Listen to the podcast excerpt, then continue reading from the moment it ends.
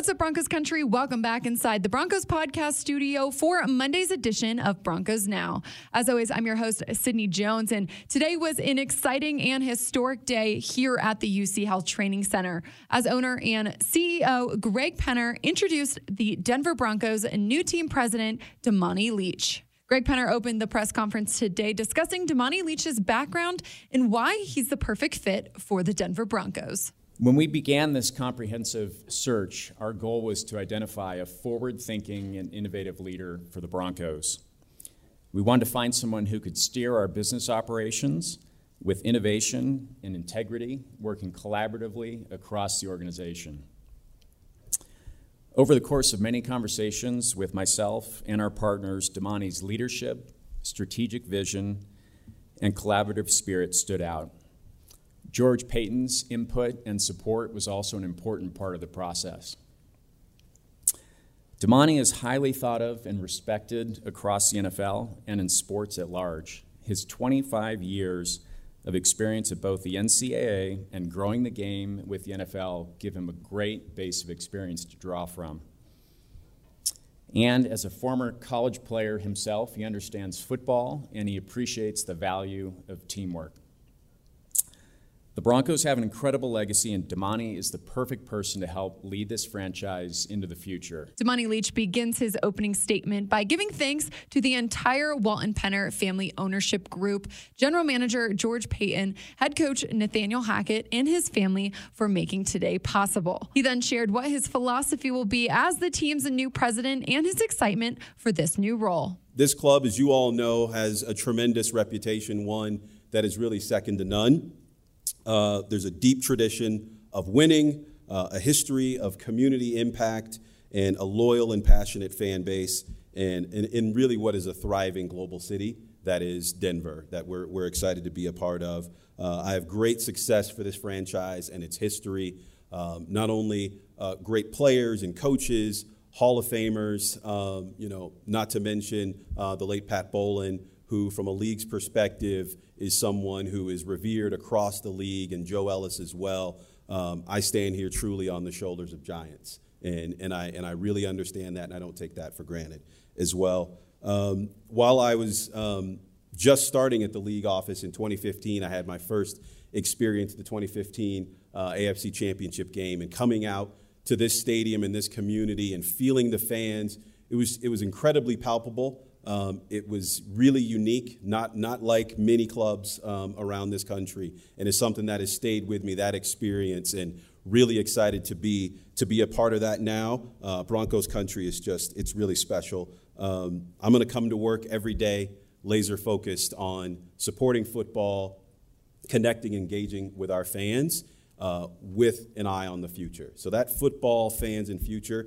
is what you're going to see from me and what I'm going to embed in our staff and in this culture um, to really turn exactly turn the page uh, of this organization into the next chapter of this club. And I can't wait to get to work. We have a tremendous staff here at UC Health Training Center uh, Empower Field at Mile High. Uh, I'm going to approach it with a listen and learn approach for them. Really great and talented people, uh, but excited to get to work with Broncos country.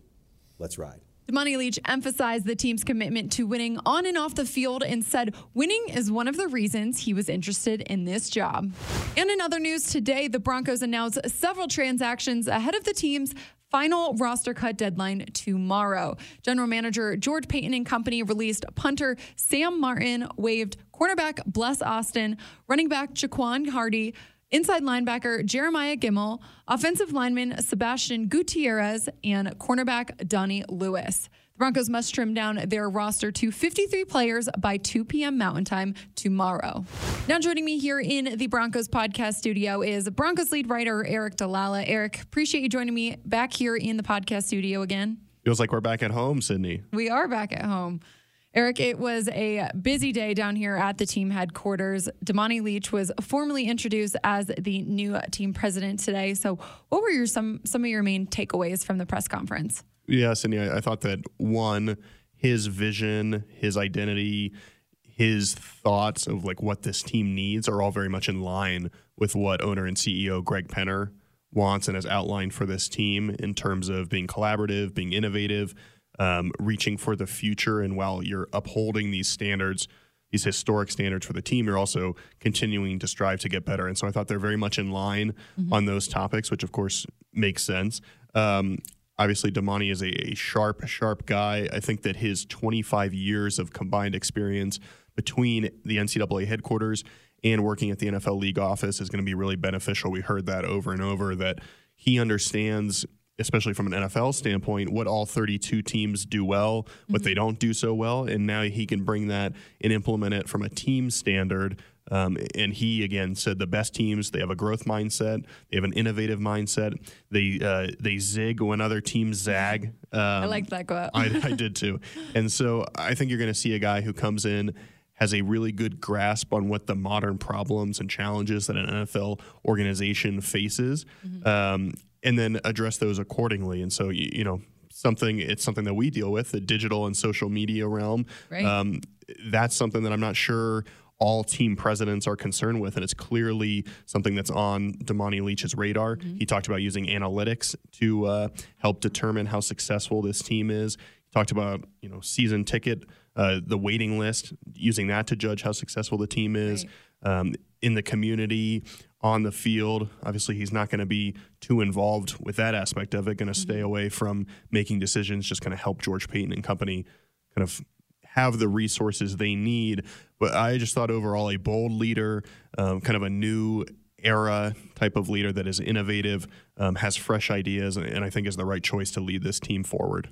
Reporters, of course, had already asked him today in the press conference about a new stadium, new uniforms. He said, you know, day one, he has no proclamations to make, obviously, it being his first day. But Aric, I really liked his response to the uniform question. He said, you know, you have to have a balance between history and the tradition of this team. And then you got to mix that in with our engaging fans and their input now. Yeah. And obviously, the uniform is something that's at the top of mind for a lot of fans. Yeah. Um, you, you, can't go on Twitter without seeing a, a mock up of an alternate uniform or a it's different true. helmet. Um, you know, I, I, don't know what the time frame is going to be like for that. It sounds like something that they're going to consider, but again, I, I think the nice thing is that uh, obviously fans would, would love an answer right away, but I also don't think you want a leader who rushes to decisions, who makes knee jerk reactions. And so the fact that Damani and Greg Penner have both said, hey, we're going to consider everything, we're going to take a look at all aspects of the organization, but no split second decisions, I think is encouraging in terms of their leadership style. Now, will there be a, a uniform update at some point? Who knows? I, I, would probably lean that it's more likely than not, but right. um, who knows to what extent that's going to be? Is it changing the helmet? Is it changing the the jersey? Is it just adopting a, an alternate uniform? Mm-hmm. We'll have to see. Obviously, they didn't go into any specifics there, um, but it is a question that uh, is on everyone's mind. It certainly is. Yeah. Well, in other news today, you know, a couple players have already been released or waived ahead of the team's final cutdown tomorrow, Aric. I think Sam Martin was probably the most surprising of the group. Corliss Waitman will now be the team's punter moving forward. Aric, what have you liked about his performance, you know, throughout training camp and the preseason? Yeah, I mean, I think if we're assuming that Corliss is going to be the punter, and we, we just have to see whenever there's – roster moves to be made and all these players are being released or waived across the league, there's always a chance that George Paton could see a punter uh, elsewhere in the league and say, okay, well, let's go with that guy. And so you're never uh, safe necessarily if you want to put it that way. But I do think if Corliss is the guy, and right now it looks like he will be, um, he's a guy that had great hang time. Obviously, is a uh, has that ability to boom the punt down the field. Still need to see him kind of develop that ability to work in tandem with his coverage group so that, you know, we saw him pound a punt um, earlier in the preseason. They weren't able to down it. And so you want to see those things kind of work in concert. And then the other element is that because he's a lefty, that's a that's just something that a lot of teams and a lot of returners don't see very often. And so yeah. the spin of the ball is completely different. You sometimes see returners struggle with that. Um, if it leads to even one, you know, muffed catch and the Broncos are able to recover, that's kind of worth the move right there. And mm-hmm. so uh, Corliss, a young player, obviously getting his chance now. It looks like to prove himself.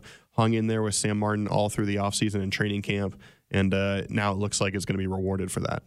Taking a look back at Saturday's game, just overall, what did you think about the team's performance and their growth really throughout the preseason? Yeah, better. I, I think that they responded better from a physical standpoint, from an assignment standpoint. Obviously, went out and got the win, but they just weren't. Um, you know, I don't want to say pushed around, but there there wasn't the edge to the other team that we saw in Buffalo. I think they responded to the challenge well. And then just from a standpoint of individual guys, and I thought Brett Rypien went out and made a, a strong final push. Mm-hmm. Um, obviously, we'll, we'll have to see what happens as we're recording this. There's no news yet, but we'll have to see what happens with Josh Johnson and Brett Rypien. Um, Nik Bonitto, I thought, made a nice surge in the pass rush in general. Mm-hmm. The run game finally got going, which is a, a good thing to see. Um, I wouldn't say it was a concern in the first two games because you didn't have your starters in there, but right. this was a sign that hey, things are starting to click. Um, so that was good to see from this team. And then you know, I just think that you've you've seen this team buy in to what Nathaniel Hackett is preaching in terms of working hard in practice. Some guys taking advantage of it on game day, other guys, you know, hanging back and being rested for the regular season. But from the victory speech that we put out from inside the locker room, you can just tell how much Nathaniel Hackett has endeared himself mm-hmm. uh, to these players. And now it's time for the real thing. And I, I, think based on what we've seen, I'm encouraged. I think the offense is in a better spot than uh, they were at the beginning of training camp. Definitely, I think the defense is exactly what we thought they'd be. Um, you know, an elite type of group with some of the talent on that unit. And uh, now we'll just see how it all plays out. Yeah, well, less than 24 hours now until the Broncos have to trim down their roster to 53. I know tomorrow will be a tough day for a lot of people, but just another step closer to the start of the season. Yeah, that's right. Looking forward to it. Aric, appreciate your time. You got it. Well, that's all the time we have for today's episode. Thanks so much, Broncos Country, for tuning in for another edition of Broncos Now. Make sure to meet me right back here on the Broncos Podcast Network and YouTube tomorrow evening for another episode. I'll see you all then.